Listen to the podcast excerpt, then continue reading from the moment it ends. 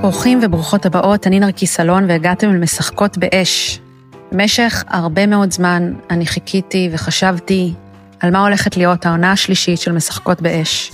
ואז הגיעה התופת של השביעי באוקטובר, והבנתי שבזה אנחנו הולכים להתמקד, ובגלל זה העונה הזאת נקראת משחקות באש תחת אש.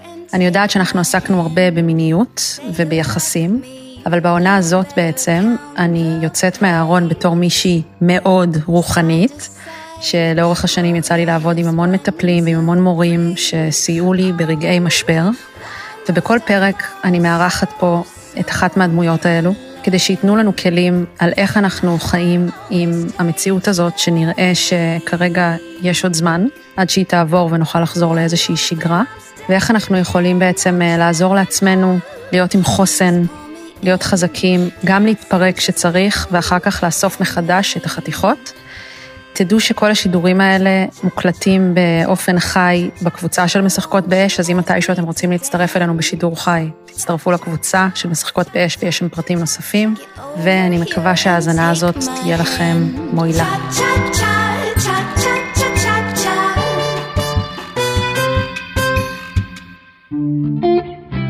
פודקאסט משחקות באש ובחסות הספר אישה חיה, סיפור אישי על גילוי המיניות, ריפוי היחסים בין גברים ונשים, והנשיות והתשוקה, וכן, אני נותנת חסות לעצמי, כי אם אין אני לי, מי לי.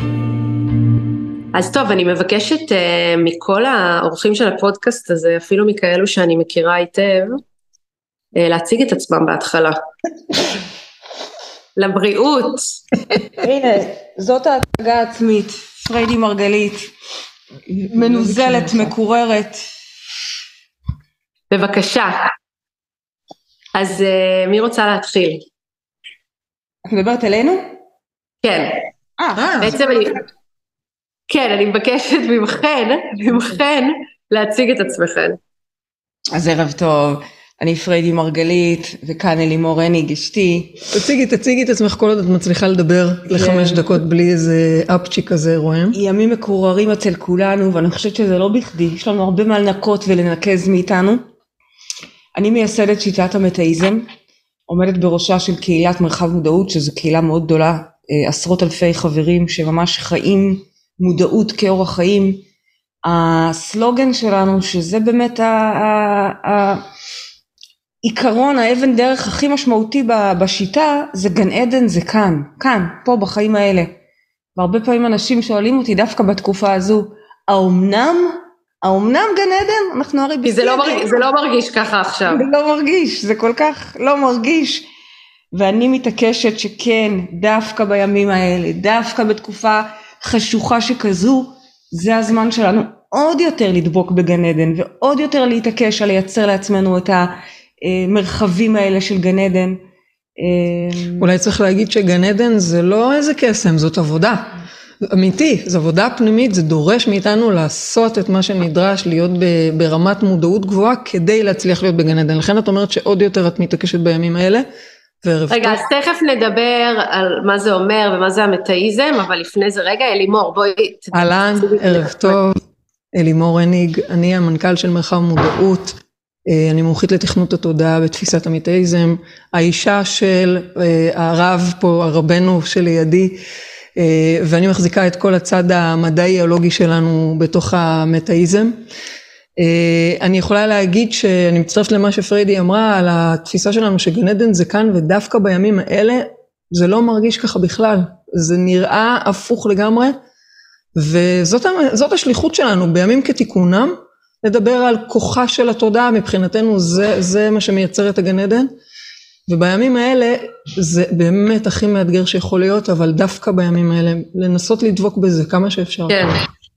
אז טוב, אני אשתף שבדרך כלל, כמו שאתם יודעות, הפודקאסט הזה בכלל עוסק במיניות, ועניינים של מגדר וכאלה, ואני תמיד הייתי בן אדם שמתעסק גם ברוח ובתודעה, בתור תלמידה בעיקר,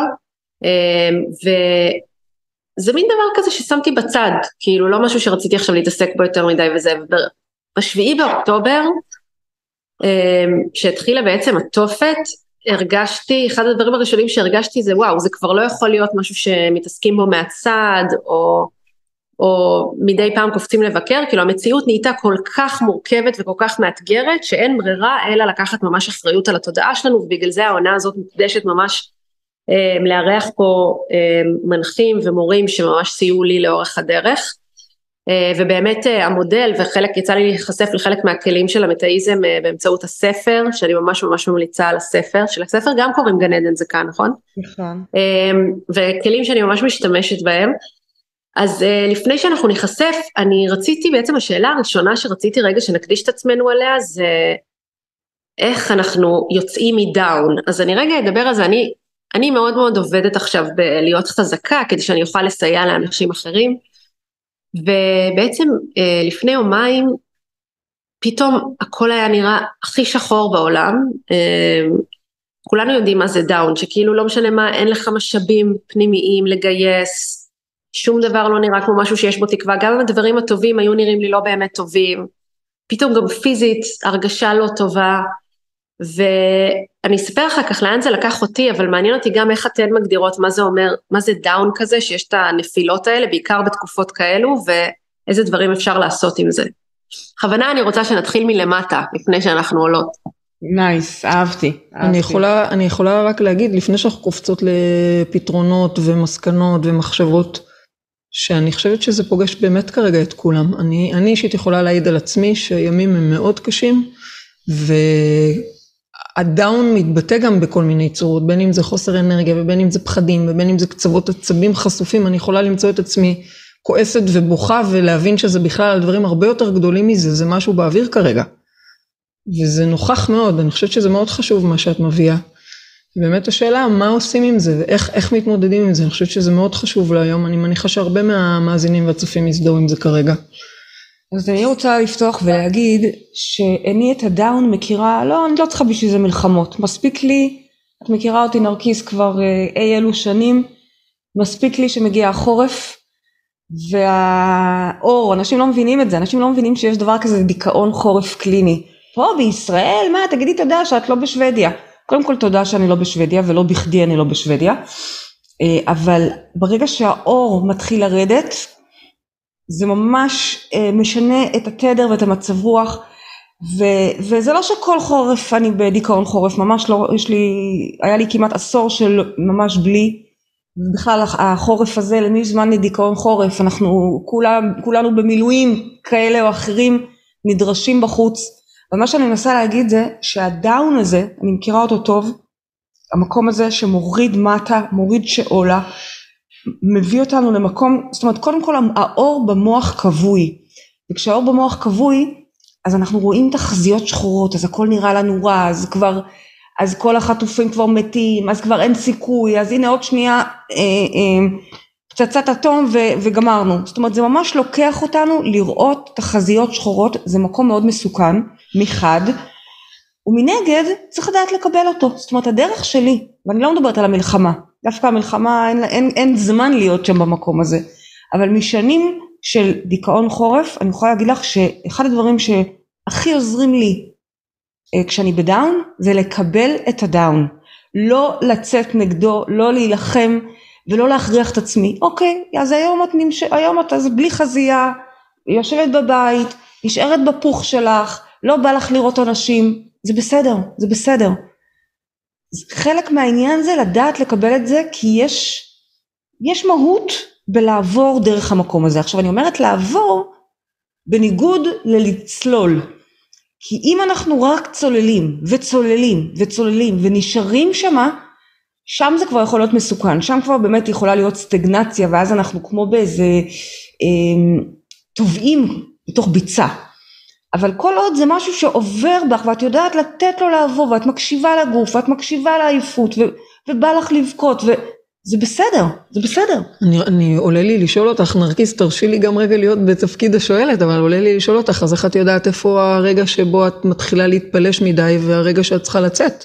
כי אני יכולה להגיד, תשוב, שאני מכירה ממני, אני כמי שמכירה את העולם של חרדות ופחדים, אני יכולה להתחפר שם שחבל על הזמן, לצאת משם זה מאוד קשה לי, אני צריכה בכוח לקחת את עצמי. אני גיליתי שיש לטבע האנושי, ממש כמו הטבע בכלל בחוץ, אוקיי? יש את העונות. אצלי זה מאוד עובד עם עונות. אבל יש את המחזוריות הזו, אז גם אם את היום בדאון, ואולי אפילו זה יימשך למחר, ואולי גם לא תתקלחי 3 ימים, שזה באמת קטסטרופה, אבל זה קרה לנו מאז 7 לאוקטובר, קרה, לטובים ביותר. עדיין יבוא המחר, ופתאום איזה בוסט של חיים מגיע שם, ואת לא מבינה מאיפה, כי רק אתמול רצית למות, פתאום קם שם איזה קול קטן, שרוצה לחיות, ורוצה שמש, והנה הוא יוצא לאור, והוא יוצא החוצה, והוא פתאום מתחיל לבשל out of nowhere, ורץ לארגן את הבית, כלומר, יש איזה מחזוריות. רגע, לא, סליחה, תסיימי את המשפט, אמרת שיש איזה מחזוריות. שלוקחת אותנו, בסופו של דבר זה כמו איזה גלגל, שלוקח אותנו פתאום לבחור בחיים ובאור. אני חושבת אגב, שאנחנו מסתכלות על זה הרבה פעמים, כמו שיש איזושהי מערבולת, הרי זה איזושהי מערבולת שתופסת אותנו, מערבולת רגשית, מערבולת אנרגטית, ואין מה להילחם עם המערבולת, ככל שנילחם תמשך אותנו יותר הפוך, לצלול פנימה לתוכה, באיזושהי הסכמה באמת לקבל את מה שיש, ואז יש שם רגע שיוצאים מהצד השני, אני לא מכירה דרך אחרת באמת, ברגעים של מערבולת. אז אני רוצה לשתף שמשהו ששמתי לב אליו, זה שבתקופה הזאת אנחנו הפכנו להיות הרבה יותר רגישים, ואז אנחנו יותר רגישים גם לחושך, ויותר רגישים גם לאור, זאת אומרת ש... אם אני מסתכלת על זה, זה כאילו אנחנו כמו איזה כלי קיבול, ואנחנו יכולים להחליט מה להכניס לתוך עצמנו. לא תמיד יש לנו שליטה על זה. אז אני שמה לב שנגיד לחדשות, אני הרבה הרבה יותר רגישה, היא בדרך כלל, אבל אז אני גם באמת יכולה להחליט להכניס משהו אחר, וגם אני שמתי לב במקרה שלי, שמה שסייע לי בעצם לצאת מזה הפעם, יש איזה מקום כזה שאני קוראת לזה, זה כאילו כמו לחצוב ממעיין, כאילו יש בתוך כל אחד מאיתנו איזשהו מעיין, אוקיי? המעיין הזה זה משהו שיודע ליצור יש מאין, גם אנרגיות, גם, לא באמצעות מנטרות של, אוי, עכשיו אני מנסה לשנות את המצב רוח, לא, אני עוברת דרך החושך, אני עוברת דרך הכאב, אבל לצורך העניין, אם אני פתאום אכתוב משהו, אוקיי? אני מנסה לכתוב משהו, אני מנסה רגע להיות יצירתית, או לכתוב משהו, זה לפעמים, זה לא תמיד קורה, אבל לפעמים פתאום משם מגיע משהו אחר. כי כאילו הבאתי מאנרגיה, ממקור שלפני זה לא היה. אתם מבינות מה אני אומרת? ואז נצאת מהקטע הפסיבי למשהו אחר. אז את כבר בפתרונות. עכשיו אנחנו כבר הולכות לפתרונות, ואני בעד. אני לא בעד להזמזים יותר מדי זמן. כי מה להישאר בדאון? אמרנו שאנחנו לא נתקעות בדאון, נכון? אני חייבת להגיד משהו. את דיברת על יצירתיות, ויצירתיות מגיעה מהצ'קרת המין. ומבחינתי כל דבר שם... אגב, גם באמת, גם עוננות באמת מאוד עוזרת בדאון, מאוד. זה מה שרציתי להגיד, שכל, בעיניי לפחות, אני מאוד מאמינה בזה, שכל דבר שמגיע מהצ'קרה הזו, מאוד יכול לעזור לצאת מדאון. בין אם זה מיניות, ובין אם זה עוננות, או סקס, או יצירה, או נגינה, או כתיבה, כל דבר שהוא מפעיל את המקום היוצר שבנו, זה מפעיל את המצברים. אני חייבת רגע להרגיע פה את ההתרגשות, כי אני מצטערת ממש, אבל כשאני בדאון, הדבר האחרון שבא לי, זה לא סקס ולא... זה הדבר שיוציא אותך משם. ממש לא. חבל על הזמן, זה בוודאות מוציא משם. הפוך, אז אני הולכת לכתיבה. גם כתיבה זה מהצ'קרה הזו. בסדר, מהצ'קרה, אבל זה לא... זה מה שאמרתי, היצירה יכולה להיות... חודשיים ראשונים למלחמה, שזה ממש עד לפני שבוע שהתחילו להחזיר את החטופים, אז משהו פתאום בליבידו שלי התעורר, וטיפה חזר לחיים. בחודשיים הראשונים של המלחמה, אין, לא היה בינינו, לא יכולתי בכלל לחשוב על סקס, זה בכלל לא היה שם. אצלי אגב זה היה הפוך לגמרי, זה ממש איזשהו מנגנון שאומר, זה מבחינתי הדרך לשמור את החיות, אבל כשאני דיברתי על מיניות, על צ'קרת המין, כמו שאמרנו, דיברתי על יצירה, יצירה זה יכול להיות מבחינתי גם עוננות, וגם כתיבה, וגם נגינה, זו אותה צ'קרה. כן, אני יכולה לתת גם כלים קצת יותר... פחות מיניים? נורמטיביים. חבל, אני חושבת שאנחנו בעד. לא, אני אף פעם לא מתנגדת, כן? פשוט אני לא יכולתי בכלל. כל פעם שהיא אמרה לי, יש לי איזה רעיון, יש לי איזה פתרון. עכשיו, אני ראיתי בעיניים שלה לאן היא מכוונת, למרות שלזכותה אני אגיד שהיא לא לחצה עליי בכלל, אוקיי? ורק נהמתי. לא עניתי אפילו, רק נהמתי. זה כאילו אפילו... אבל זה הכי מצחיק אותי, פרדי, שאת הולכת להגיד עכשיו את הפתרונות שלך, אבל שאת חושבת שהם יותר נורמטיביים, מהדבר הכי נורמטיבי בטבע, במין האנושי, כאילו, וזה... קודם כל, תביני, זה לא באמת, אנחנו יושבות פה ומתווכחות, אבל זה לא באמת ויכוח, זה מצוין, מי שעוזר לה, מי שבנויה לסקס בימים האלה, וזה מה שעוזר לה לפתור את הדאון ולהעלות משם, הללויה, נהדר, אני, זה לא יכול לעבור לי אפילו במחשבה, אגב, לא בא לי, ואני לא, אני לא היחידה, אני מכירה ברור, את לא היחידה. כמוני, שבא, נכון. ואגב, זה לא שאיבדתי את החיוניות שלי, כי אני בחיוניות, אני חיה רעה כרגע, חודשיים טורפת ורצה ומספיקה כמו שלא הספקתי בחיים, אבל הליבידו, אבל תקשיבי, זה אותו ליבידו. כן, אבל... זה אותו ליבידו, את פשוט לוקחת אותו לעשייה שלך ולשליחות שלך. בדיוק, אני לוקחת את זה לעשייה. ואני אומרת, צריך להשאיר קצת גם לעוד דברים, כי זה חשוב. אנחנו נעשה, אנחנו שמענו, ואנחנו גם ניקח את זה לעבודה זוגית. אני חושבת שיש פה עם מה לעבוד, וזה מדהים, וזה מרגש. אגב, לא סתם במלחמות יש בייבי בום, תדעי לך. כל הזמן היא אמרה לי את זה, ואני אמרתי לה, אני לא מבינה את זה, אני לא מצליחה להבין את זה, רמוז רמזה. אוקיי, פרדי, אז עכשיו הפתרונות שלך. הפתרונות שלי, ושוב, הם לא חלילה מורידים את הפתרונות שלכם, מה שעובד לכם, תעוננו, תעשו מה שבא לכם, אני האחרונה שיעצר אתכם, אוקיי? מעולה. אני פשוט לוקחת את האנרגיה הזו, ומתעלת אותה לעשייה לטובת האחרים, כשאנחנו בהתנדבות כלשהי, או אפילו לא בהתנדבות, תזבו התנדבות, אני לא אוהבת את המילה התנדבות, אני לא אהבתי את זה, שעכשיו כולם בהתנדבות, אני לא אוהבת את זה, ומי משלם חשבונות, ומי לאורך זמן יחלקל פה את המלחמה הזאת, שלא הולכת להיות יום, אז עזבי רגע את המילה התנדבות, אבל להיות בעשייה ובנתינה, אוקיי? זה לא חייב להיות בהתנדבות, זה יכול להיות לגמרי של שכרה בצידה, זה לא רלוונטי, עצם היצירה, ועצם העשייה, ועצם הלראות את האחר, זה ממש תקופה שקוראת אותם, יש הרבה אנשים שיושבים עם החזון שלהם, או החלום שלהם על הגדר, ועכשיו זה הזמן לקפוץ למים, אפילו לא ממקום של חלום, it's not about you anymore, העולם צריך אותך, זה מה שצריך, את המתנה הזאת, את העזרה הזו, תחשבי רגע על מלחמת עולם, כל אחד נדרש, איכן שהוא נדרש, כלומר יש מישהי שהיא מרפאה, ויש מישהי שהיא מבשלת, ויש מישהי שהיא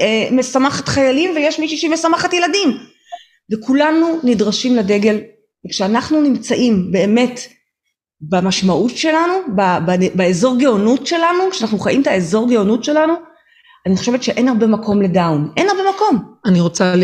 אני חייבת להצטרף ולהסכים, באמת, בתור מי שעומדת פה ומדברת על עוננות ומיניות, אני ממש מסכימה, אנחנו בתקופה הזו מאז 7 באוקטובר, ממש מגויסות במילואים, אנחנו כל היום בלייבים, בעשייה, בקבוצות, באנשים, זה לא מאפשר לך כמעט לרדת מטה, נכון, מגיעים בסוף בלילה למיטה, ורואים את המצב, ורגע חוזרים למציאות, אז יש איזה כזה מקום קשה, כואב, כי הוא שם, הוא לא נעלם, אבל העשייה, עשייה שהיא באמת השליחות שלנו, החיבור שלנו, למקומות החיוניים שבנו, היא עשייה מרימה. אבל מישהו יכול להקשיב לזה ולהגיד, רגע, מאיפה אני יודע בכלל, מה זה השליחות שלי, ומה זה הייעוד שלי, ואולי לי אין גישה למה שאני רוצה וצריך לעשות. אז זה הדבר הכי בוער. זה הדבר הכי בוער, לבדוק מה באמת נדרש ממך. עכשיו, עוד פעם, מישהו שמחובר לעשייה שלו ולשליחות שלו ולהגשמה שלו, אז הוא שם, יכול להיות יותר או פחות, זה עניין של לתעל את האנרגיה. מישהו שהוא עדיין לא שם, אני חושבת שזו הסיבה בכלל לדאון. כי כשאתה נמצא באזור שאתה צריך להיות, כשאתה נותן את המתנה שלך לעולם, כשאתה עוזר בדבר שלך, מביא את העניין שלך לעולם, אתה נמצא בשיחה, גם למצב כרגע מאוד קשה, משהו באורות הפנימיים האלה, הידיעה שאתה עוזר, אני יכולה להיות לפעמים בימים מאוד קשים, אני פוגשת אימהות של חטופים, חלקם אני מכירה אישית מהקהילה, באמת רצות מדבר לדבר, כשהמהות היא באמת עשייה לטובת הציבור, ועם כל הכאב שאנחנו פוגשות לאורך היום, עדיין יש שם איזו חוויה מאוד מאוד גדולה של אורות, לפעמים אפילו לא נעים לי להגיד כמה, דווקא בתקופה הזאת, זה מצחיק, זו תקופה שאני אמורה בכלל להיות בדיכאון חורף, כולם מכירים אותי דוב שמתחפר לא פוגש אף אחד בתקופה הזו, ופתאום אני באורות, כל העונה הזאת, כל החודשיים האחרונים. למה? כי זה נכון שיש חושך, על פני תהום, החושך אפילו כבר לא מסתתר, הגענו לשלב שהחושך כבר לא מסתתר, הוא פשוט כבר שם חשוף במלואו, רק לפקוח עיניים ולהתעורר. אבל באותה מידה, הרי העולם הזה בנוי על כתבים, באותה מידה, שהחושך שם, גם האור ישנו. אם אנחנו עסוקים באור, לעזור לאחרים, להביא את הדבר שלנו, לכתוב, לעשות, ליצור, לכל אחד והאור שהוא, כמו שקראת לזה קודם, הנביאה הזאת, זה נגיש הרבה יותר מתמיד. זה כאילו, את יודעת, בחודש אלול, שנייה, בחודש אלול, אנחנו לא בחודש אלול, למרות שאני נתקעתי שם עוד. אנחנו בכסלב, נכון? אנחנו בכסלב, כן, אנחנו בכסלב. צריך לציין מה זה אומר, כי יש לזה גם מפתח. ממש, נכון, ממש. אנחנו ממש נכנסים לחודש הניסים עכשיו, לחנוכה, וזה באמת הזדמנות מאוד גדולה להביא אור גדול. מגיע לנו עכשיו אור, אני אומרת, מגיע לנו בדימנד, אוקיי? מגיע לנו בימים ההם, בזמן הזה, זה הזמן של ניסים, ואנחנו ביכולתנו לעשות את הניסים האלה. אבל התחלתי להגיד על אלול, שזה חודש אחר, חודש של חשבון נפש, חודש אומרים שהמלך בשדה, אוקיי? קל להרגיש את האלוהות, את השכינה, כי זה חודש של תפילות וחשבון נפש ויום כיפור וראש השנה. גם עכשיו, על אף שלא חודש אלול, כל התקופה הזאת של המלחמה, האור זמין לנו הרבה יותר מתמיד. למה? את יודעת? מה אמרת? למה? למה היא שאלה? כי כמו שאמרתי, חוק הקוטביות זה חוק אוניברסלי, מלמד אותנו שהעולם הזה בנוי על כתבים. תמיד אני מלמד את התלמידים שלי, כשאני מלמד אותם את החוקים האוניברסליים, זה שלצורך העניין, ככל שאתה בהישרדות, תדע לך, או תדעי לך, שבקצה השני, ממש, אותה רמה של הישרדות שאת כרגע חובה, באותה רמה יש רמת שפע. אותו דבר. לצורך העניין, אדם שהוא מאוד מאוד בודד, תדע לך שבצד השני של המטבע, אתה חי שם באהבה ואחדות מאוד מאוד גדולה. דיברנו על דאון, ככל שאתה בדאון, דע לך שיש אושר הגדול באותה מידה. בדיוק, הצד השני, הכותבי של החושך הנוראי הזה שאנחנו פוגשים all over, זה אור מאוד מאוד גדול. וצריך לדעת את זה, אפשר לשחק עם זה, אפשר לנצל את זה נכון, אפשר לתעל את זה. מה שפרדי אומרת, שדווקא בגלל שאנחנו רואים כרגע כל כך הרבה חושך, אז אנחנו צריכים להבין כמה אור נמצא, אבל אני רק רוצה להגיד, כן. שהיא מדברת על הגשמה, והיא מדברת על תעשו את מה שאתם טובים בו, ותמצאו את מה מי שלא יודע, דווקא מי שיודע עוד ניחה, אבל עכשיו, ועל פניו, מה קשור? אנחנו בימים של מלחמה, למי יש זמן עכשיו, ולמי יש כוח בכלל, מה זה קשור עכשיו בימים האלה, ללכת ולגלות מה הייעוד שלי, ומה השליחות שלי, וכן, דווקא בימים האלה, כי מה נשאר לנו אם לא להביא את המתנה שלנו, דווקא עכשיו זה נדרש, וזה נראה קצת לא שייך בימים האלה. אנחנו דווקא באות ואומרות, הפוך, זה הזמן, זה הזמן, אין זמן אחר. אבל אם אני מקשיבה עכשיו, ואני אומרת, אוקיי, אין לי מושג מה המתנה שלי, ומה אני יכולה לעשות כדי לתרום, אז יש לכם כלים או משהו שאתם יכולות לשתף, שיכול לסייע לבן אדם? בטח. יש נוסחה מאוד ברורה. נכון. לא, תגידי. דברי גם. לא, תגידי. אני אוהבת שאת מביאה את זה. מודל הגשמה, מדבר על זה שבעצם המתנה שלנו מסתתרת מאחורי פצע. מה הפצע? פצע הילדות שלנו, הפצע שאנחנו סוחבים איתנו כבר עשרות שנים. שלא משנה כמה באמת גדלנו והתבגרנו ואנחנו היום כבר גדולים, אוקיי? באמת, אנחנו כבר גדולים, כל אחד גדול בתחום שלו, אנחנו כבר לא ילדים, ועדיין יש שם ילד פצוע שתמיד חוזר למקום הזה. יש שם איזה פצע. אז הדבר הראשון שאני מבקשת, זה בעצם להבין רגע מה הפצע שלנו, פצע הילדות שאותו אנחנו סוחבים. סתם לדוגמה, את יכולה לתת את שלך, נרגיס, רק בשביל שנוכל... כן, ברור, שייכות. שייכות. כן, ובאמת כל מה שאני עושה כל היום, זה להקים קהילות. כל היום להקים קהילות, לחבר אנשים. בדיוק, כי זה הדבר. יפה. הנה, דוגמה מעולה. אז הנה דוגמה מעולה, או אלימור למשל. אני כל החיים שלי הייתי בפחדים, וחוסר ביטחון, ורק מתחבט, וזה בדיוק ההפוך של זה, היום אני רק עוזרת לאנשים להרגיש ביטחון, ולהעצים את עצמם, ולהיות חלק, וזה מאוד חזק. כלומר, שאנחנו בעצם רגע חופרים ומבינים מה הפצע שלנו, אנחנו מבינים, רגע, זה החלק הראשון שלנו, שכה מה הפצע. החלק השני, הוא מה הדבר שבא לנו הכי טבעי, וכיף ואוטומט כמעט, זה לא עבודה אפילו. אנשים מחפשים את הייעוד שלהם, חושבים שזה איזה משהו גרנדיוזי ברומו של עולם, כמה תארים עשיתם. אבל בפועל, לא, זה בכלל לא קשור לתארים. בפועל זה את נולדת, אני מסתכלת עלייך נרקיס, לחבר חיבורים. כל הזמן, זה מה שאת עושה, חיבורים, חיבורים וחיבורים איכותיים, אוקיי? או אלימור, בעצם דרך כל החרדות וההיסטוריה של האובססיביות, פיתחה לעצמה, אלו כלים לעזור לעצמה עם המקום הזה. היום זה הכלים שהיא עוזרת לאנשים אחרים. כלומר, הרעיון הוא לבדוק מה הדבר שאנחנו עושים שהוא בטבעי שלנו, שהוא כיף לנו, שהוא גם הרבה פעמים הפתרון עבור עצמנו. כי כשאנחנו מחברים את הפצע עם אותה מתנה, עם הדבר הזה שהוא הדיפולט שלנו, שהוא קל לנו, שהוא בטבעי שלנו, ואנחנו הופכים אותו, אנחנו מחברים את זה ואת זה ביחד, קיבלנו כאן את המתכון לייעוד שלנו, להגשמה שלנו. כלומר, זה הדבר שאנחנו צריכים לתת לעולם ולעצמנו. לעצמנו ולעולם. יש פה כל הזמן ווין ווין. את לצורך העניין, עוזרת לאנשים ויוצרת קהילות ועושה חיבורים. קודם כל, את מרגישה שייכת, ריפית אותך, ותרמת לעולם. והפוך, תרמת לעולם וריפית אותך. ככה אני חיה, ככה אלימור חיה, וככה כל אחד שחי באזור גאונות שלו. ואגב, זה למצוא את הדברים שאנחנו טובים בהם ואוהבים אותם, והם לא, זה נראה לנו לפעמים, אני מאוד טובה בלתבנת דברים. עכשיו, יכול להיות שזה קשור למבנה של המוח שלי, ה-OCD והתבניות, אבל אני יודעת לקחת את הדברים הגבוהים של הרוח ולהוריד אותם. זה טבעי לי, זה לא משהו שאני צריכה להתאמץ עליו.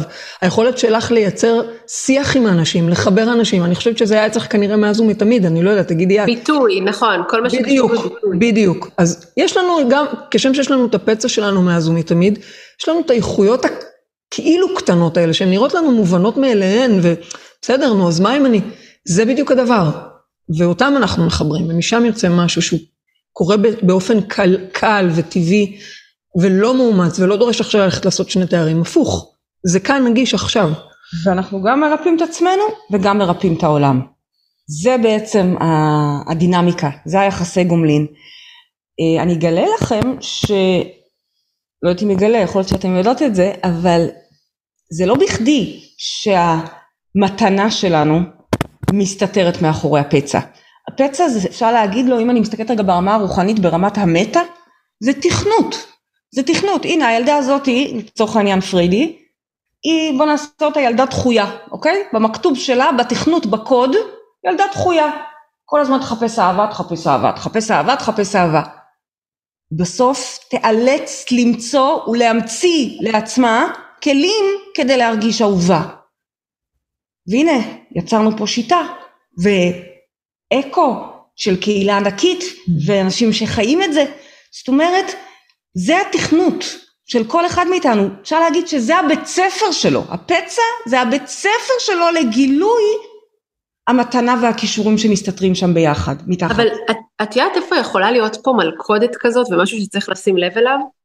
שאני ממש יכולה לראות שיש דברים בחיים שעשיתי ממקום של פצע, ויש דברים אחרים בחיים שעשיתי ממקום של ייעוד, ומשהו שקרה לי, ודברים שעשיתי ממקום של פצע, ממקום של חוסר, אז הם הובילו לעוד חוסר ולעוד פצע, וכאן יש מקום לעשות הבחנה. מאוד יפה מה שאת אומרת, אבל אני רוצה לדייק, כשאני אומרת פצע, זה לא שאני אומרת חלילה לפעול מהמקום של הפצע, אני אומרת מתחת לפצע צומחת רקפת, אוקיי? מתחת יש שם מתנה, כמו שקיבלת את הפצע הזה, קיבלת גם כישורים לרפא את הפצע הזה. אז תחטטי רגע בפצע, כדי להבין רגע מה בעצם יש שם מתחת. מה הכלים שיש לך שם מתחת, כי יש לך שם איזושהי מסוגלות, משם את רוצה לפעול. את צודקת מאוד שאנחנו לא רוצים חלילה לפעול ממקום של החסר, עשינו את זה הרבה מאיתנו בגיל ה-10 או אפילו גיל ה-20 שפעלנו וגם יותר, והגברנו את החסר, עוד ועוד ועוד, לא משנה כרגע מהו, אם זה פצע של הישרדות או פצע של בדידות, בוודאי, אנחנו לא רוצים לפעול משם. אני נותנת את זה כנוסחה, להבין מה הייעוד שלך. קחי את הפצע, חפשי את המתנה שיושבת מתחתיו, תחברי אותם ביחד, והנה לך הייעוד שלך. אדם שלא יודע עדיין מה הייעוד שלו, או מה השליחות שלו פה בעולם הזה, או למה הוא פה, למה הוא פה. זה פשוט, זו נוסחה. את יודעת, אומרים שאנחנו צריכים לתת את הדבר שאנחנו הכי צריכים, אנחנו צריכים ללמד את הדבר שאנחנו הכי צריכים ללמוד, זה מאוד דומה. הפצע שלנו בעצם יש לו איזשהו צורך, והמתנה עוזרת לנו לייצר את המענה לזה. וזו באמת נוסחה שעוד פעם, לפעמים אנשים לא מצליחים לתפוס אותה בגלל שהיא כל כך פשוטה, לא, זה לא גבוה, זה קטן, זה פשוט. זה ממש הדברים שגדלנו עליהם, הם חלק מאיתנו. ושימי לב שהגענו בכלל לשיחה הזאת, למרות שהשיחה שלנו לא הוגדרה בעניין הגשמה, אבל הגענו לשם בכלל, יצאנו דרך המקום ששאלת, אז מה עושים עם הדאון? דאון, קודם כל שוב פעם, יש הדאון הטבעי שאמרנו, הוא מחזורי, לקבל אותו, לעבור דרכו, עד יעבור הזעם, עד יעבור הגל. אבל אני יכולה להגיד, ואני מתבססת פה הרבה על ויקטור פרנקל, שבאמת אדם מחפש משמעות, שככל שהאדם מחובר למשמעות שלו, אז גם במקומות הכי קשים, כמו לא עלינו, ויקטור, שבכלל את כל התורה שלו כתב בשואה, מטורף, כן. במחנה הריכוז, במצבים הכי קשים, והוא אומר, כשאדם מחובר למשמעות שלו, אז הוא לא בדאון, נקודה. לא משנה כרגע מה האקולוגיה מסביב ומה קורה. אז הגענו לשם, אני מזכירה לנו, שהגענו לנושא הזה של הגשמה, בכלל כמענה לדאון. כלומר, אם אתה מחובר לסינגולריות שלך, לייעוד, למשמעות, סביר להניח שגם אם אתה נופל רגע לדאון, לגיטימי ביותר, יומן, אנחנו יומן, כן? מיד הנביאה הזאת תחזור ותיצור ותשתלט עליך חזרה בקטע טוב. אגב, אנחנו רואות את זה כמענה לדברים הרבה יותר גדולים מזה, כמענה לבעיות של רפואיות, לחולי, זאת אומרת, זה מחזק ומחזיק את כל הסיסטם הנביאה הזאת. ממש. זה עוד יותר גדול מדאון, לא שאני מזלזלת חלילה בדאון, כי היום הדאון הוא חזק, אבל הכוונה היא שההגשמה או החיבור לייחודיות שלנו, לנקודת הייחודיות שלנו, יכולת לתפוס בכלל שיש לנו איזו ייחודיות, את יודעת, אנחנו לא קולטים את זה. מה, אני מיוחדת? מה, על השטויות האלה שאני יודעת? כן, לקלוט שכל אחד מאיתנו יש לו את הייחודיות שלו, זה משהו שהוא מאוד ממלא אותנו, ומשם יש לנו את היכולת. אז אנחנו מדברות על זה שהגשמה ומשמעות בעצם יוצרות לאנשים משאבים פנימיים, ואנחנו יודעים את זה כבר, וזה דבר שהוא מתוקף גם מחקרית, ואני רוצה רגע לסייע לאנשים למצוא משמעות מהתקופה הזאת, כאילו דיברת קודם, אמרתם למה אני פה, כאילו, ואנשים מוצאים את עצמם בתוך התקופה הזאת, שהיא, כאילו אין שום צפי למתי היא יכולה להפוך להיות בכלל קלה יותר, אופטימית יותר, כאילו אין באופק שום דבר חיצוני שיכול להציל אותנו, ובכל זאת יש לה המון המון משמעות, ורציתי שנדבר על זה, מה המשמעות של התקופה הזאת? אז פה אנחנו קצת נתחבר רגע למטה, השיטה שלנו נקראת מטאיזם, שזה בכלל מגיע מהמילה מטא, מטא ביוונית קדומה זה מעבר, וצריך להבין שכל מה שאנחנו חווים פה בעולם הזה, שזה עולם הפוך, כך הזוהר קורא לו, אוקיי? עולם הפוך, עולם שקרי, עולם האשליה, יש לו הרבה שמות, אבל כל העולם הזה, כל מה שאנחנו רואים בעיניים, זה רק אחיזת עיניים, זה רק תעתוע, זה רק אשליה. יש פה הרבה הרבה מעבר שהוא רוחני. ומטה זה בעצם רגע ללמוד להתחבר למעבר, לרוח שאנחנו. זה בסדר, דיברנו על הרגשות ודיברנו על לתת מקום רגע לרגש, ואם אני בדאון, לכבד את הדאון, לא להאיץ בי, מהמם, אבל בואו לא נשכח, אנחנו לא הרגשות שלנו, כשם שאנחנו גם לא הגוף שלנו, יפה, אהוב, ככל שאני באמת מחבט אותו מאוד, אוהבת אותו, אבל הוא רק מלבוש, קליפה, אם אני נצמדת שנייה לשפת הקבלה, קליפה, כלומר ברגע האמת, הקליפה נעלמת, מתבלה, מתקלה, האבטר הזה, המלבוש הזה שאנחנו לובשים, נעלם, מתפוגג, ומה שקורה, אנחנו חוזרים להיות הרוח שתמיד אנחנו, זה לא שעזבנו לרגע, פשוט ביום יום אנחנו לא כל כך רואים את זה, דרך כל האשליה של החושים האלה, נראה לנו שהעולם מאוד מציאותי, נראה לנו שיש נפרדות ביני לבינך, בינם לבינינו, הצד הזה, הצד הזה, בפועל זה לא נכון, בפועל אנחנו עיסה, אחת אנרגטית, רוח. נראה לך שאת נפרדת ממני.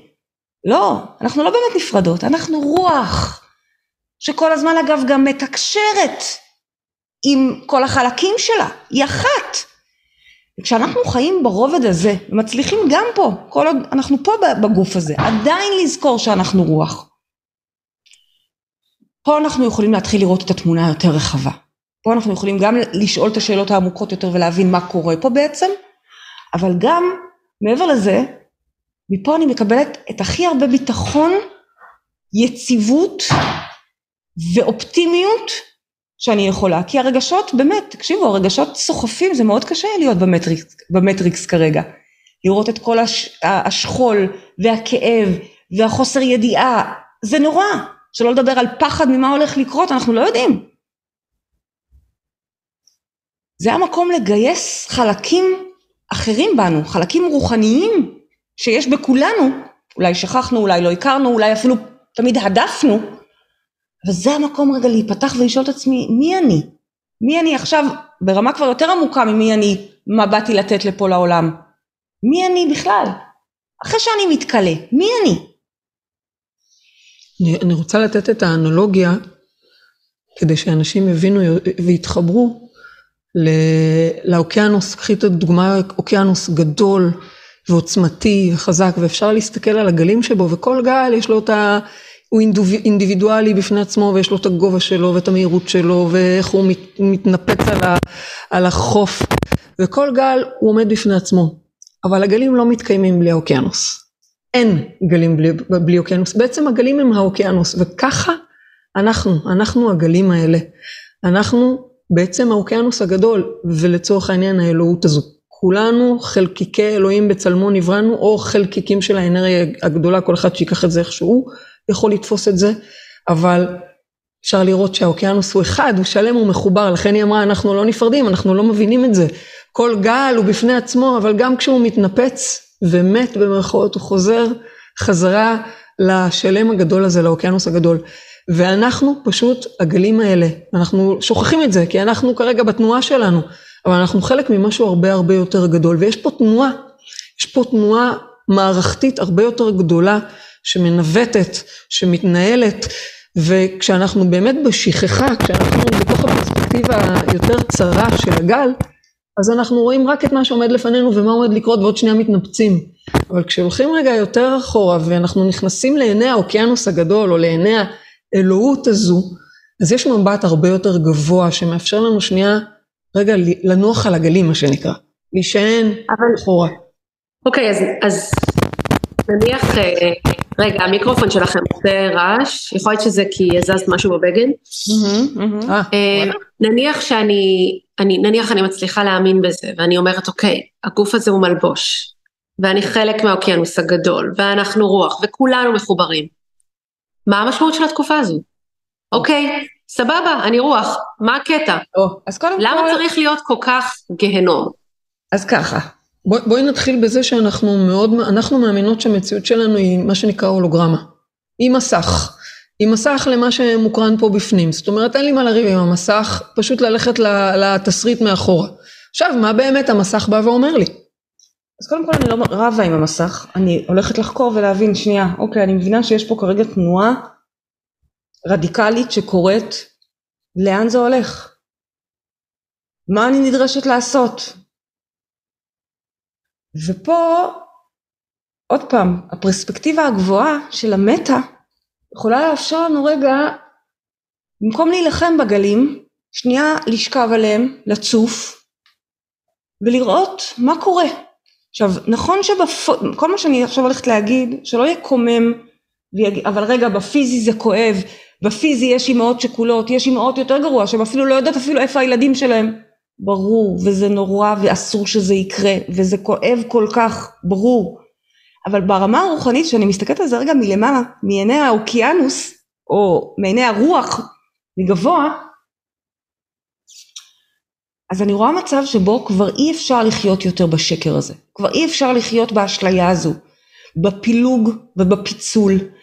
ואני מדברת גם עלינו בישראל פה, שאנחנו באמת לב ליבו של הסכסוך והפילוג, אבל זה המיקרו. אם תיקחו את זה למקרו, זה בכל העולם אותו דבר. כל מקום והפילוג שלו, והדיכוטומיות שלו, והקוטביות הזו שקודם דיברנו עליה, אבל בצורה הקיצונית. אי אפשר כבר יותר להמשיך ככה. ומגיע טבח נוראי, מלחמה קשה מאוד, כדי להעיר אותנו, ולהגיד לנו, לפקוח את עינינו, ולצאת רגע ממה שנראה לנו שנכון, תפסיקו לסמוך על מי שאתם סומכים, תפסיקו ללכת עם האשליות שאתם מאמינים, לפקוח את העיניים ולהתעורר למשהו יותר גדול שקורה כאן. אז נכון שהמחיר הוא מחיר מאוד מאוד כואב, ואגב, יותר מפחיד אותי מהמחיר שכבר היה, הוא כואב, אנחנו עדיין מדממים את המחיר שהיה, אבל אני אגיד לך את האמת נרקיס. אל תפחידי אותנו עכשיו. אני לא בעניין של להפחיד אף אחד, אבל אני בעניין של לתת ביטוי לדברים שאני מקבלת ומרגישה, ומדוברים אליי, אוקיי? הפחד היותר גדול שלי, זה לאן אנחנו הולכים מכאן. כי ברור לי. רגע, המיקרופון שלכם, אתם יכולות לשפר שם משהו? תקשיבו, יש להכל משמעות, אנחנו שינינו עכשיו את הסאונד, ואנחנו נוכל עכשיו לשמוע את הדברים בצורה אחרת, זה יוצא מהאוטומט של ההקשבה של המאזין, לא משנה, אין כזה טוב, רע, פחות טוב, יותר טוב, אנחנו לא באוטומט, כי פתאום פרדי ואלימורי שמעו שונה, אנחנו בואו נשתמש בזה כדי לקבל יותר את הדברים שהן אומרות. אז התחלת להגיד שאת חושבת על איך הדברים ילכו מכאן. אני מאוד מפוחדת, כי זה לא שאני רואה שבעקבות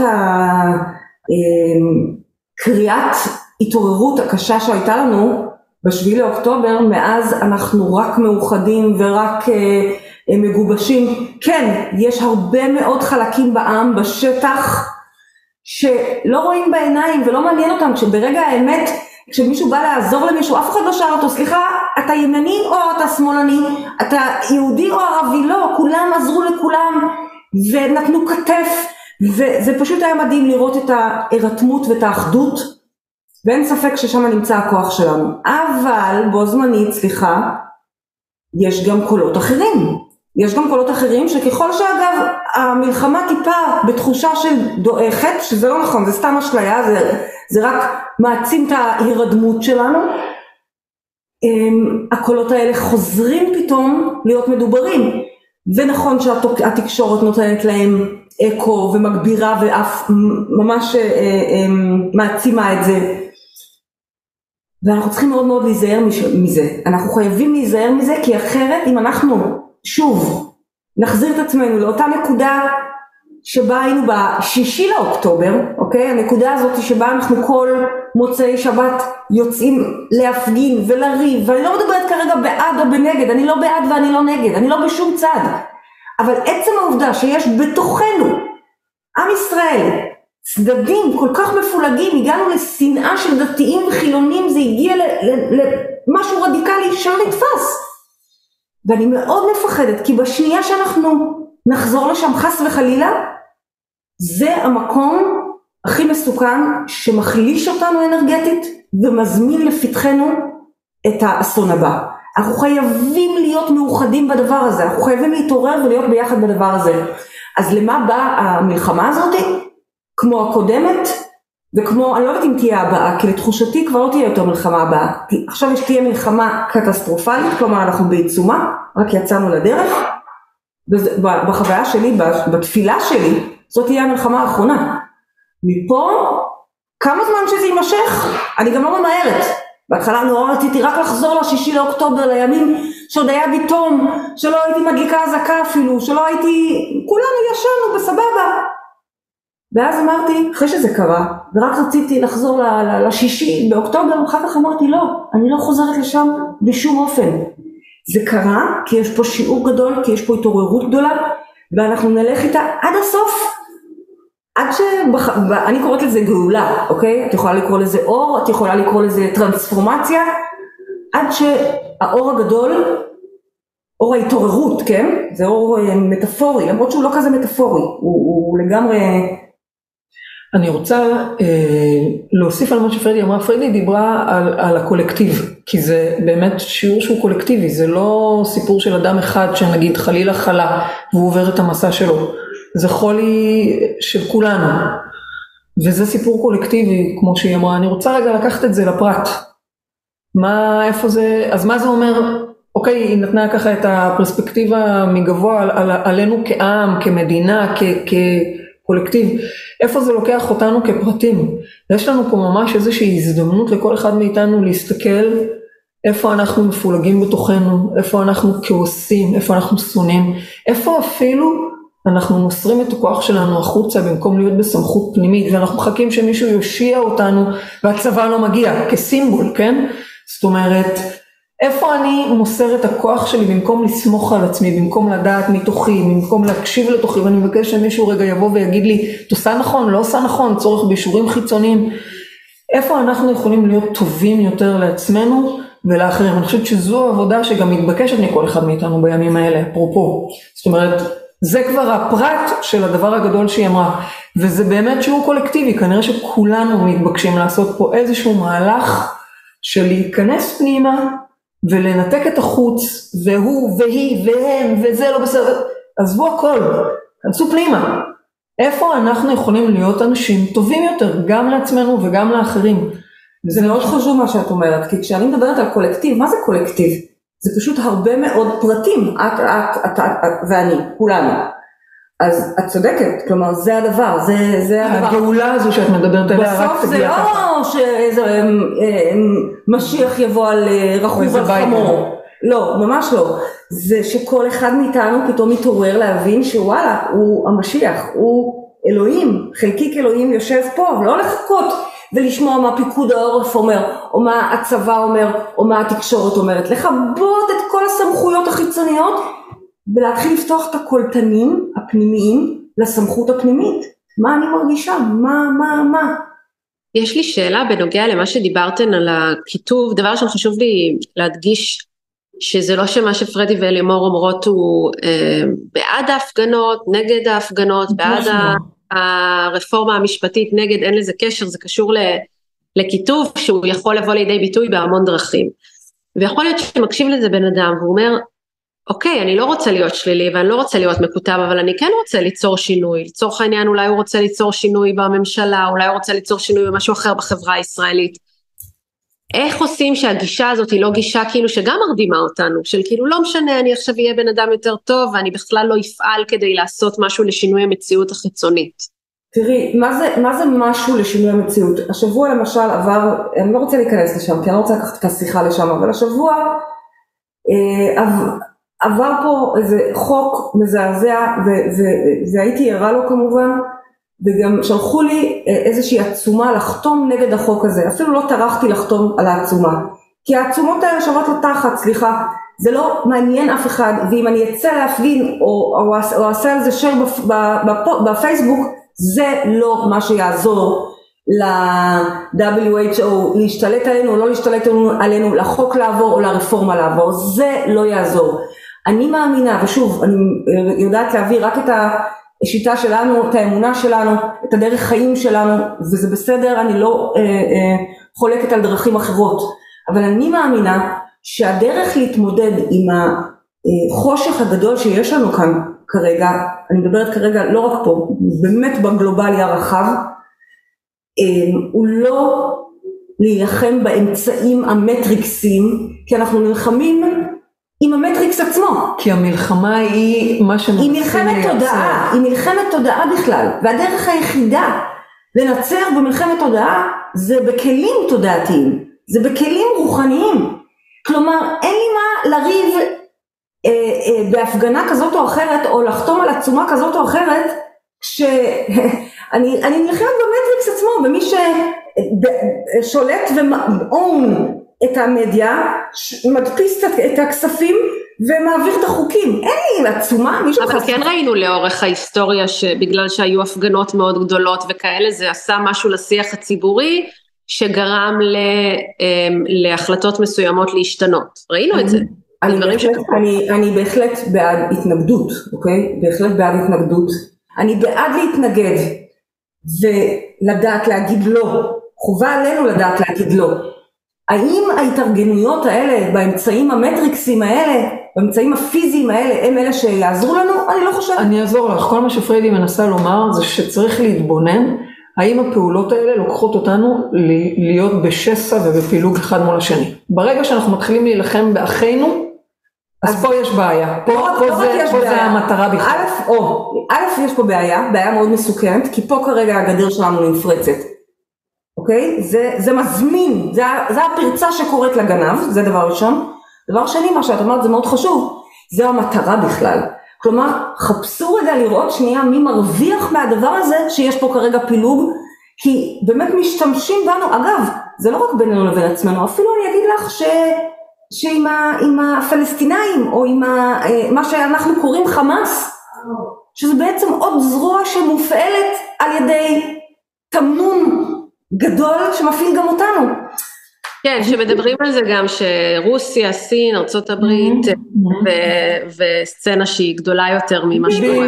משתמשים בנו ומשתמשים בהם זרועות של אותו תמנון. ואנחנו, כל מה שאני אומרת זה, אני לא רוצה שנשחק לידיים של אותו תמנון.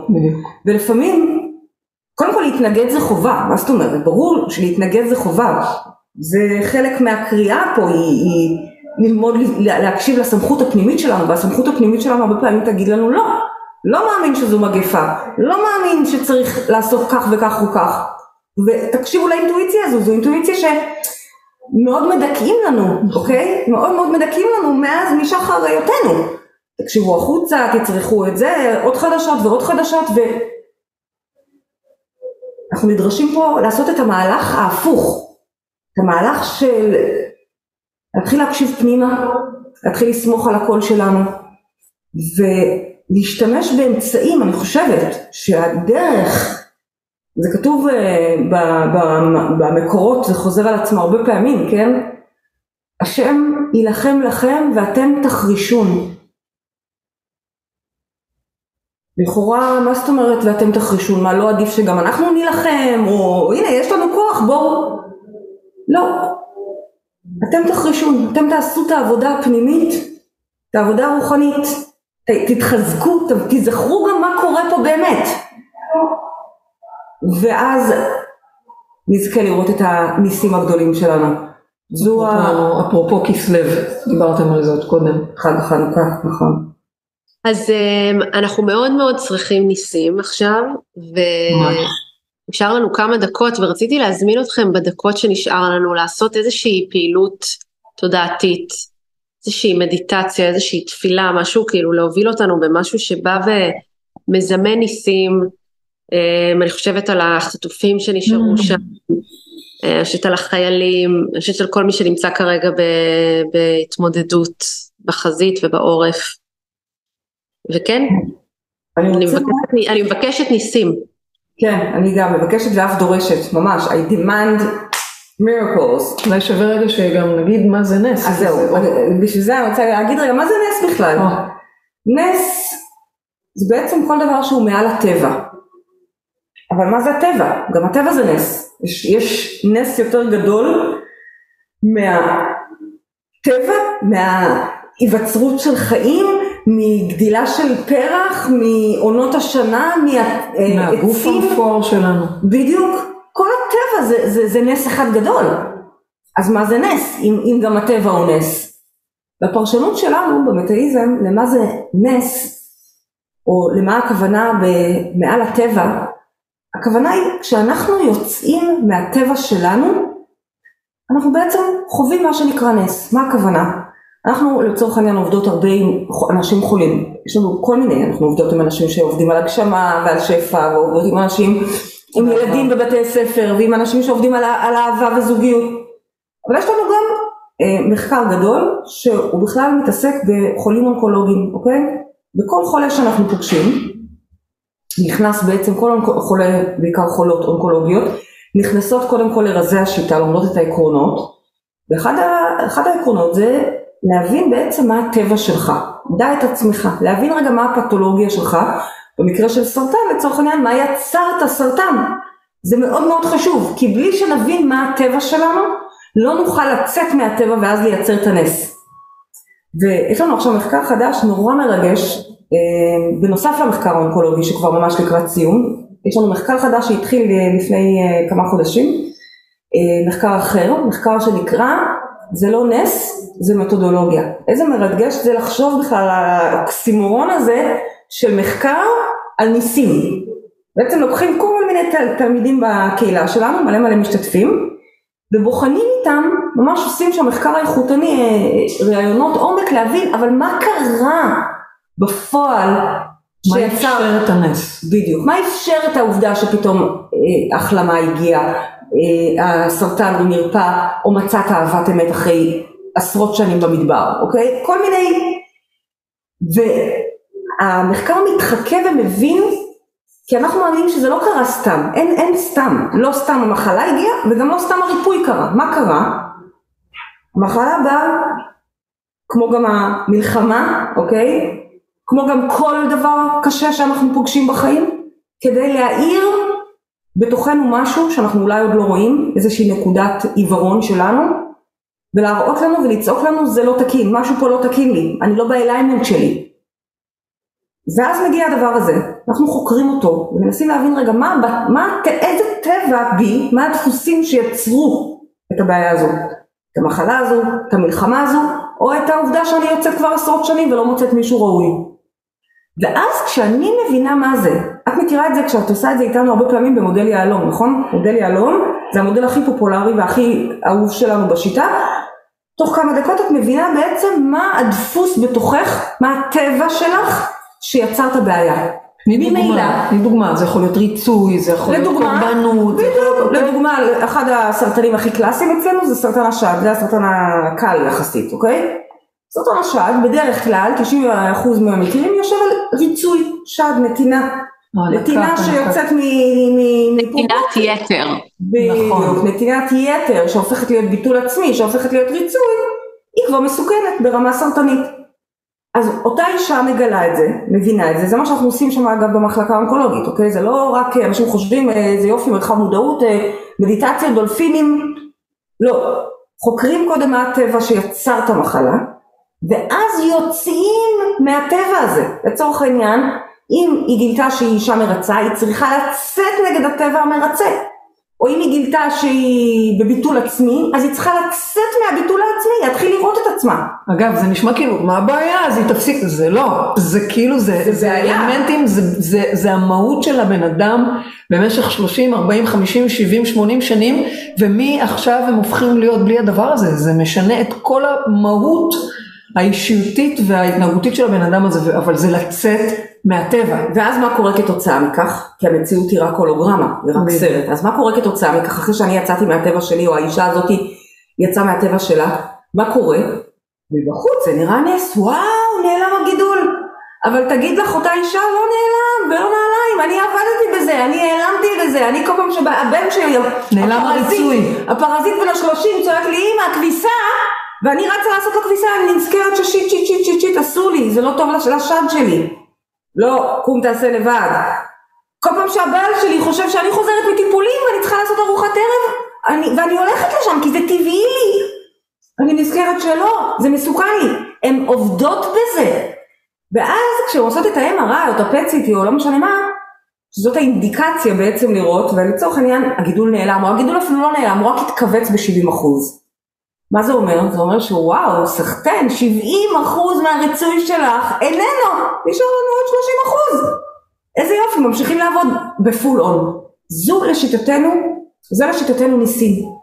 נס, זה בעצם שהצלחנו לצאת מהטבע שלנו, אז נפתח שם פתאום מקום חדש, איזשהו אזור חדש. אני רוצה שאנחנו נייצר כאן עכשיו, במסה שאנחנו, כל אחד עם עצמו, אבל במסה כי חג חנוכה, זו האנרגיה הקוסמית שמסתובבת לכל חג,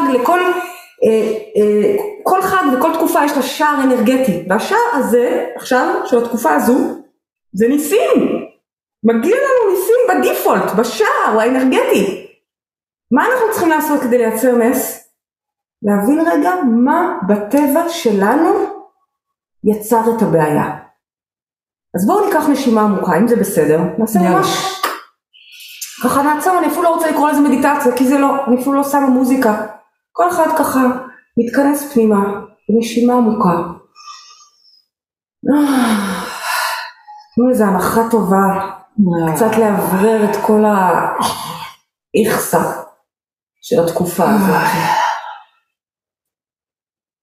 ולראות רגע מה הנס האישי שלי, הפרטי שלי, שאני ממש צריכה כרגע, ממש מבקשת כרגע, ממש זקוקה לו. עכשיו, חנוכה, זה הזמן. כדי שהוא יקרה, לפני שאני מדמיינת אותו וחיה אותו, שזה מאוד חשוב, אבל זה לא יכול לקרות לפני שאני רגע אתחכה ואבין, ארד עוד קצת למטה, להבין מה בטבע שלי יצר את המצב כפי שהוא? את הקושי בזוגיות, את ההישרדות הכלכלית. עכשיו אני מבינה, אפשר להגיד כן, המלחמה, זה, אבל בואי, הסביר את המלחמה. מה מבפנים, בתוכך, בתוכך, יצר את הדבר הזה?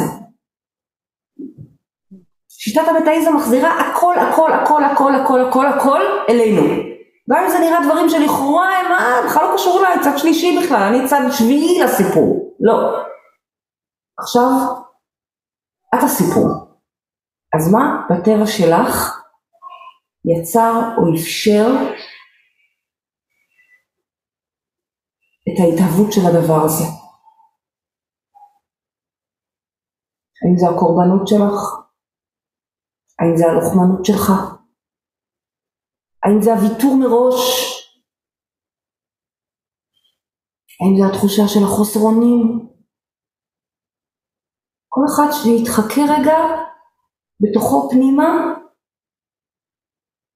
כמובן שאפשר לעשות על זה עוד ועוד העמקה. אבל כשאני מבין מה הטבע שבי שיצר את זה, עכשיו אני יכול לבחור לצאת נגד הטבע הזה. מעל הטבע, אמרנו נס, הוא דבר שהוא מעל הטבע. אני יוצא עכשיו מהטבע הזה, אני מבין שהרצוי הוא זה שיצר את זה, או התחושת קטנה ואפס היא זו שיצרה את זה. אז אני עכשיו יוצא נגד הטבע הזה, נגד התחושה הזו, נגד הדפוס הזה. ובכך פותח אופק אירועים, פותח את עצמי מטאפיזית, לנס האישי שלי, להגיע כאן ועכשיו, עכשיו, חנוכה הזה, אין זמן אחר.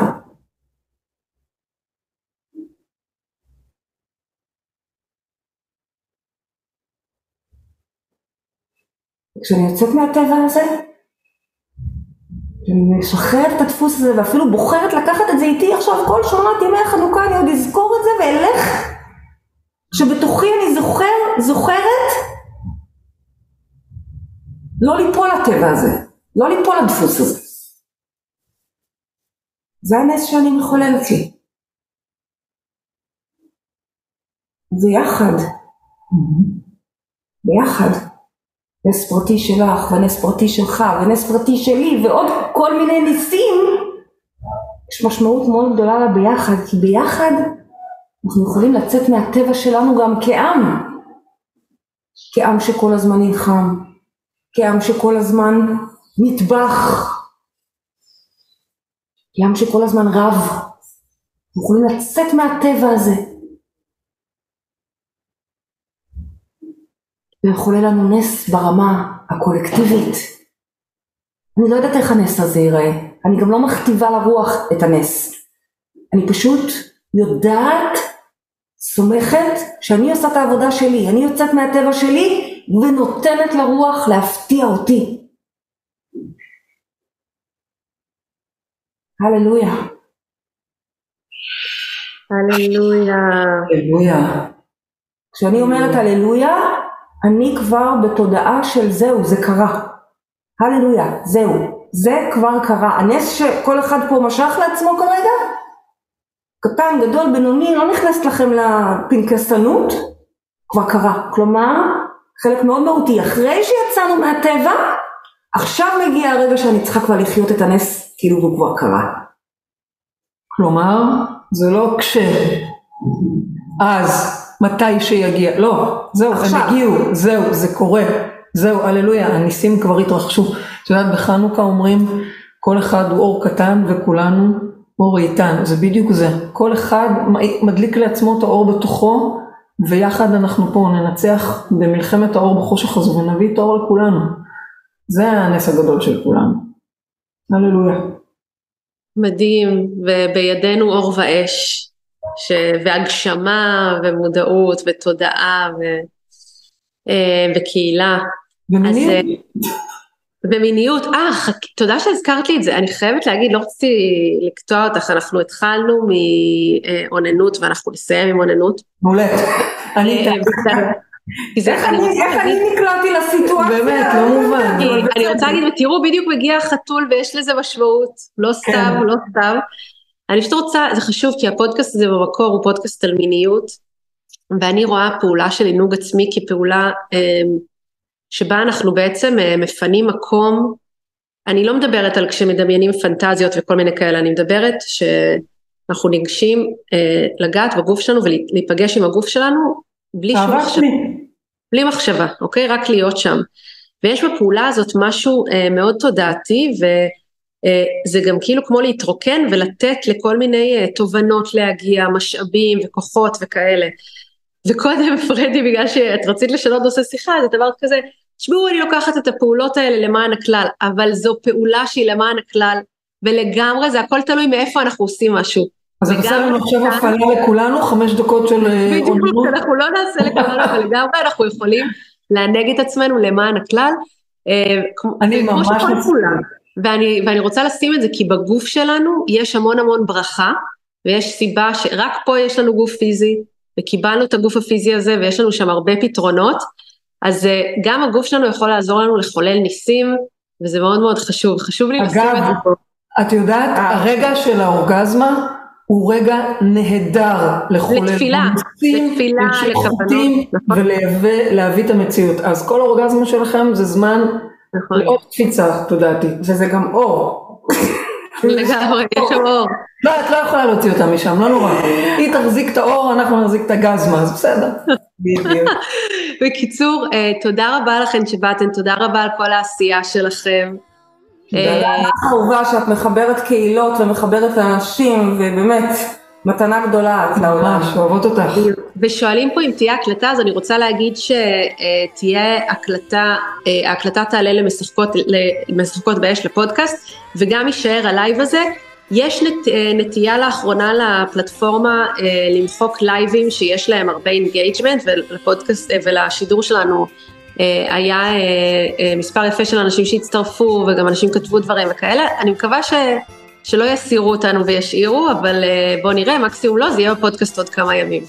אנחנו כאן להישאר. אנחנו פה להישאר, בחנוכה זה הסיפור, חנוכה, יום חמישי הקרוב, אנחנו נתחיל החג. בהולדת שלי. ממש, כן, שבוע של ניסים גדולים לפנינו. רגע, מתי ההולדת שלך? בשביל? מדהים, יש לי עוד חברה בשביל, וואי, זה תאריך של אנשים מדהימים. טוב, אז תודה רבה, ושיהיה לילה טוב לכולם. תודה לכם, תודה. חג ניסים שמח. חג שמח. תודה שהייתם איתנו. אני מזמינה אתכם להצטרף למשחקות באש. יש שם דיון מרתק בתקופה הזאת על יחסים, על מגדר, גם על מיניות, ועל איך אנשים מתמודדים עם המציאות המאתגרת שאנחנו נמצאים בה. תודה שהקשבתם.